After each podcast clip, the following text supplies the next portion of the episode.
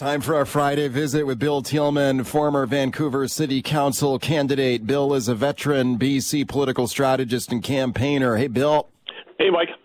Hey, let's talk about the carbon tax. Man, this is blowed up real good here.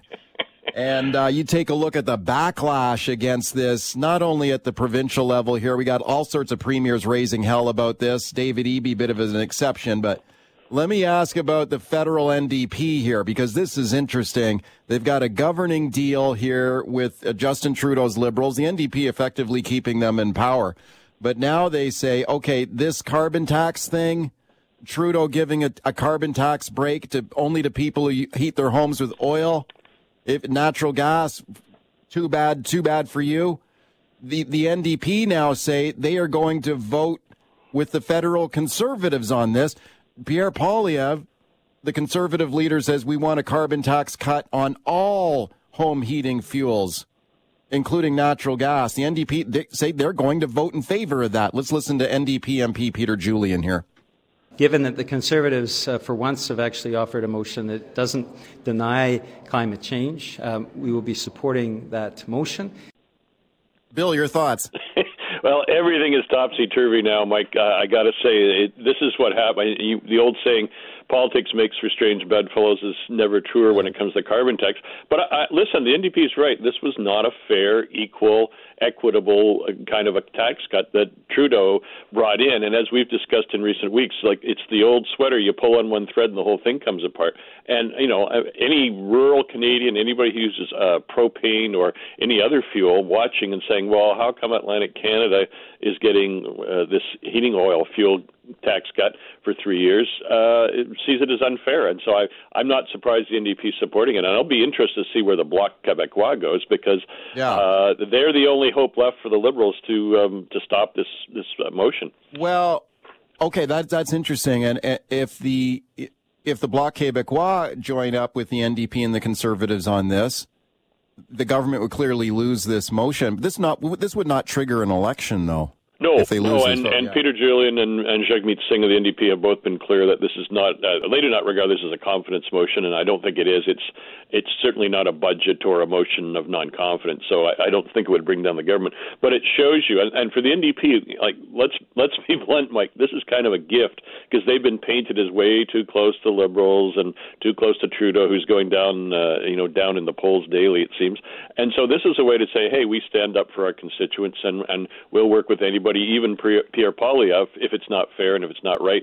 And so they get to vote against the Liberals and in, on a big, high-profile issue. Yeah. What do you think about the way that Trudeau has handled this? I mean, this has been characterized as, as a botch, a mistake.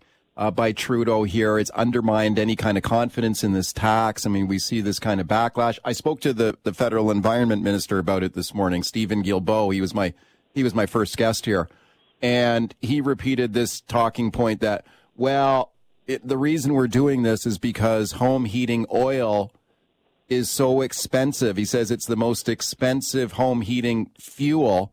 So that's why they want to give people a break on it. You know, I mean, let's get real. It's about politics, right? It's aimed at Atlantic Canada where the, the liberals are dying in the polls. Yeah, exactly. Uh, there's no question about it. And you know, I, I mean, Guilbeault is kind of a contortionist. he should go to the circus after this career because he's really been twisted and turned in a whole bunch of different ways to stay in that job. But uh, yeah, the reality is that it's it was a political move to try and keep the Atlantic Liberal MPs and their and their constituents happier. And yes, three years. Yes, maybe they'll all buy heat pumps in the meantime. But but realistically, you know, you can't do these carve outs, these little pieces, and then not expect the whole thing to fall apart. So. I mean, Trudeau is effectively out there killing the carbon tax when his arch enemy, the opposition leader Pierre Poilievre, uh, hit one of his main planks is kill the carbon tax, and Trudeau's doing it in on his own for no benefit politically that I can see. Okay, speaking of Poilievre the federal conservative leader, he was on the show this week as well talking about this. Here he is sticking it to Trudeau here. This is pretty funny. Listen to this. I want to make a deal with him. We all know that we're not going to agree on the carbon tax. He wants to raise it. I want to axe it. We all know that. Let's pause the carbon tax on all home heating until Canadians go to the polls so that we can have a carbon tax election a carbon tax selection. Yeah, Okay, yeah, Poilievre yeah. would love that. What do you think? Oh yeah, yeah, yeah. Please, Mr. Fox, don't throw me in that briar patch as Brer Rabbit. Yeah, I don't think that's going to happen. But you know, the NDP motion. I mean, in some ways, maybe that's what will happen. Maybe we will have an election sooner than we thought, just because of some of these issues. And of course, in the meantime, we've got a, a liberal senator saying Trudeau should go. Um, things are getting pretty dicey around the old liberal caucus. Yeah, what do you think about the, the provincial ramifications of this now? Because this triggered uh, Kevin Falcon, the leader of the BC United Party. He came out this week, of course, formerly, speaking of contortion acts, I mean, f- formerly the BC Liberal Party that brought in the carbon tax in the first place. Now you've got Falcon saying, well, we, we will cut it. We would cut the carbon tax on, on all home heating fuel, inc- including natural gas. He wants to cut gasoline taxes. Uh, what do you what do you think about the way this is developing provincially here now?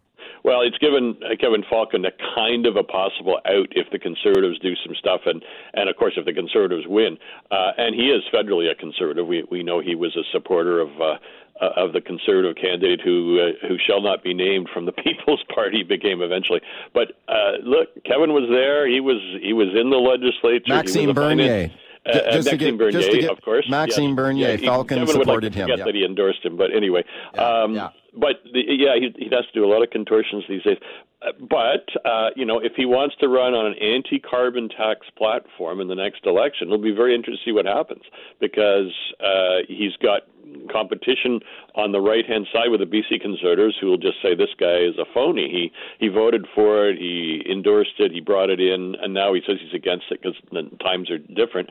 Um, and then the Greens will kind of get squeezed because if the NDP presumably stays with the carbon tax uh, NDP will say, "Don't vote Green and waste your vote. We're the only ones who'll save the carbon tax. You'll be you'll be uh, throwing your vote away if you vote for the Green." So it, it's quite a fascinating dynamic. But what I, I heard some questions in the press conference with Mr. Falcon, and uh, one of them was, "What are you going to do with a 4.5 billion dollar hole this tax would blow in the budget?" And he he wasn't really saying much.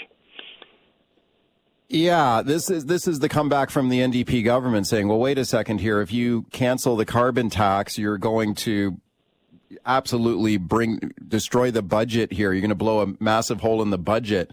And when I asked him, I asked him that this week, Bill, and he said, "Well, we'll just cut wasteful government spending to make up for that." yeah, they all say that. Uh, it, you know, it, it it boggles the mind. I mean, I think one of the things that people don't people can disagree on all sorts of politics, but when you say something and, and are not clear, I mean, that's a lot of money. So I, I think he'll be pressed very hard by the NDP and other parties to explain exactly what he would do. As, as so he should be, and so should other parties be when they say they're going to do things. That they got to explain how they can pay for it or what they're going to cut. That's that's what voters need to hear. Yeah. Uh, let's- finish up, Bill, here with this announcement this week. Prime Minister Justin Trudeau appointing former BC Premier John Horgan to be Canada's ambassador to Germany. I don't think a lot of people saw this one coming. That's interesting. Now, let's go back into the Wayback Machine here. Let's listen to Horgan. And what, okay, speaking of the carbon tax, everybody's flipping and flopping all over the place in this carbon tax because the NDP once upon a time were opposed to the carbon tax in British Columbia. That included John Horgan. Listen to Horgan here uh, criticizing the carbon tax. When the carbon tax kicks in, what, three years from now, it'll be seven cents a litre. What do you think, Honourable Speaker, the cost of uh, home heating fuel is going to be at that time? How are people in northern parts of British Columbia, people in uh, on the wild west coast where the winds blow and the uh, and the uh, temperatures drop? What's the cost going to be to those people? Bill, your thoughts? Well, there's lots of things you say that you might pull back on. Although I think you know I opposed the carbon tax at the time because all it was was a, a, a it was a tax cut to predominantly richer and, and, and big businesses, et cetera. Uh, and, and so it, it, you basically had a tax shift uh, from people who could least afford it to people who could most afford it.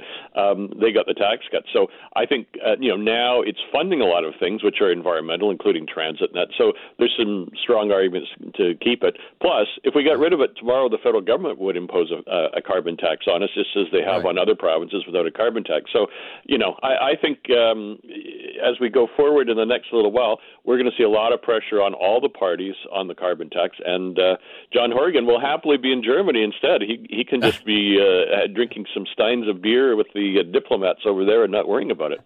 What do you think of that appointment?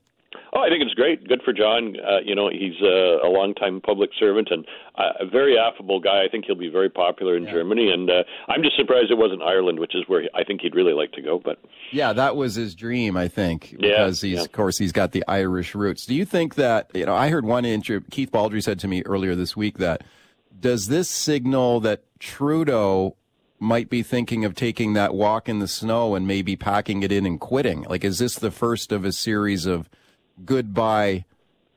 I don't know if you can call this a patronage appointment, but John Horgan was certainly pretty pally with him. Yeah, they were yeah. they were buddies, right? Like, yeah, I don't know if I go as far go as Keith has on. I don't know if I go as far as Keith on that one. I, you know, he doesn't really owe Horgan a, a whole bunch. He, they were friendly. He did some stuff for him. Uh, he didn't do some stuff for him also, though.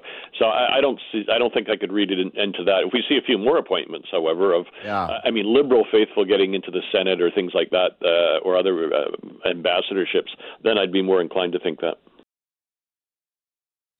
All right, Bill Tieleman is my guest. Let's go right to your phone calls here. Tim and Kamloops. Hi, Tim. Go ahead. Yeah, just kind of curious. Did not uh, why did the Conservatives federally vote against the motion the NDP brought in to remove uh, GST slash HST from all types of heating oil? And did they not also support a carbon tax federally, the Conservatives themselves? Uh, and yet they've changed and they're accusing everybody else of flip flopping, but they seem to have done the same thing. Is it me? Bill, do you know? Go ahead. Uh, uh, I, you know, it's so hard to tell what they did before afterwards. And I, am reminded of the old phrase, Mike. Everybody wants to go to heaven, but nobody wants to die. Well, everybody wants to fight climate change, and nobody wants to pay for it. And so there's this ongoing switching of positions, and you know, who's more climate righteous but uh, pocketbook cautious than the, uh, the other one. So uh, I can't remember the, all the details. It's just a, an ever-changing picture. Yeah, and you know, as I recall, the, the precise policy by the feder- by Poilievre and the federal conservatives on climate change. I mean, when I had uh, Guilbeault on here this morning, the federal environment minister, you know, he said Poilievre doesn't believe in in climate change. He doesn't believe in human caused climate change effectively, and you know, of course, Poilievre would would not admit that. He would not say that. He said there are better. He, he's, he's got his own plan to fight climate change, right? Yeah, yeah. I mean, I mean, he, he wants to use to bring in technology like uh, carbon capture, carbon capture and, and yeah, storage. Yeah, yeah, yeah. Well, there's going to be a heck of a debate on climate change, and you know, I, I, who would have thought this would happen after the forest fires that we had last summer and all the other challenges we've seen that are directly caused by climate change? But now it's you know, in a tough economy, environment uh, kind of drops down the list of priorities for politicians yeah. and for voters. Rick and Delta. Hi, Rick. Go ahead. Uh, first, I preface uh, preface that the fact that like I'm not a convoy fan or an anti-vaxxer, but I am concerned about the fact that we appear to be uh, under very autocratic system right now, where all levels of government are saying this is how you're going to live, this is what your community is going to look like, like it or not and that bothers me. Like it, they're totally out of touch with. Give me an ex- give me an example. What do you mean? Well, these this housing thing. I mean, it's like I've been paying taxes for 35 years on my modest rancher in North Delta here, and they're telling me they can build a, four houses next door to me all of a sudden. Uh, and totally change the neighborhood in our community. You can't drive down certain streets now without having to pull over for an oncoming car because two of you can't pass each other without the risk of taking your mirrors off. And yeah. and they want to pack this stuff through, and we have no say in it. Yeah, okay. Th- thank you for the call. Bill, your thoughts on the, the, the density plan here? Well, I, I have some real problems, and the biggest one, Mike, is that they're taking away the right to have a public hearing on, on projects. And, you know, here in Vancouver, under the last council, there were 254 rezonings, public hearings, and not one project was rejected. So I can't say I, I don't understand how this government and the federal government are saying, "Oh, it's a big problem, you can't get anything done." Well, you go to a public hearing, you let people have their say, and then you vote, and you're held accountable for it. Uh, I mean, I don't see what's wrong with that, and I think that's one of the changes in this piece of legislation that I have trouble with. No question, we got to have more density, we got to have more infill housing, missing middle housing, but we really need affordable housing, and uh, that's the big challenge for all governments well, across the country. Well, speaking of affordable, if they start to densify these neighborhoods, where's where's the assurance that these homes will will be affordable? I mean, we build a whole bunch more unaffordable homes. We got 30 seconds here. Yeah, and we don't have the. I mean, the, there's a huge question: the electrical grid, the sewer, the water, the schools, the parks. I mean, you can't just dramatically increase density without some significant infrastructure costs. Bill, thanks for coming on today. My pleasure.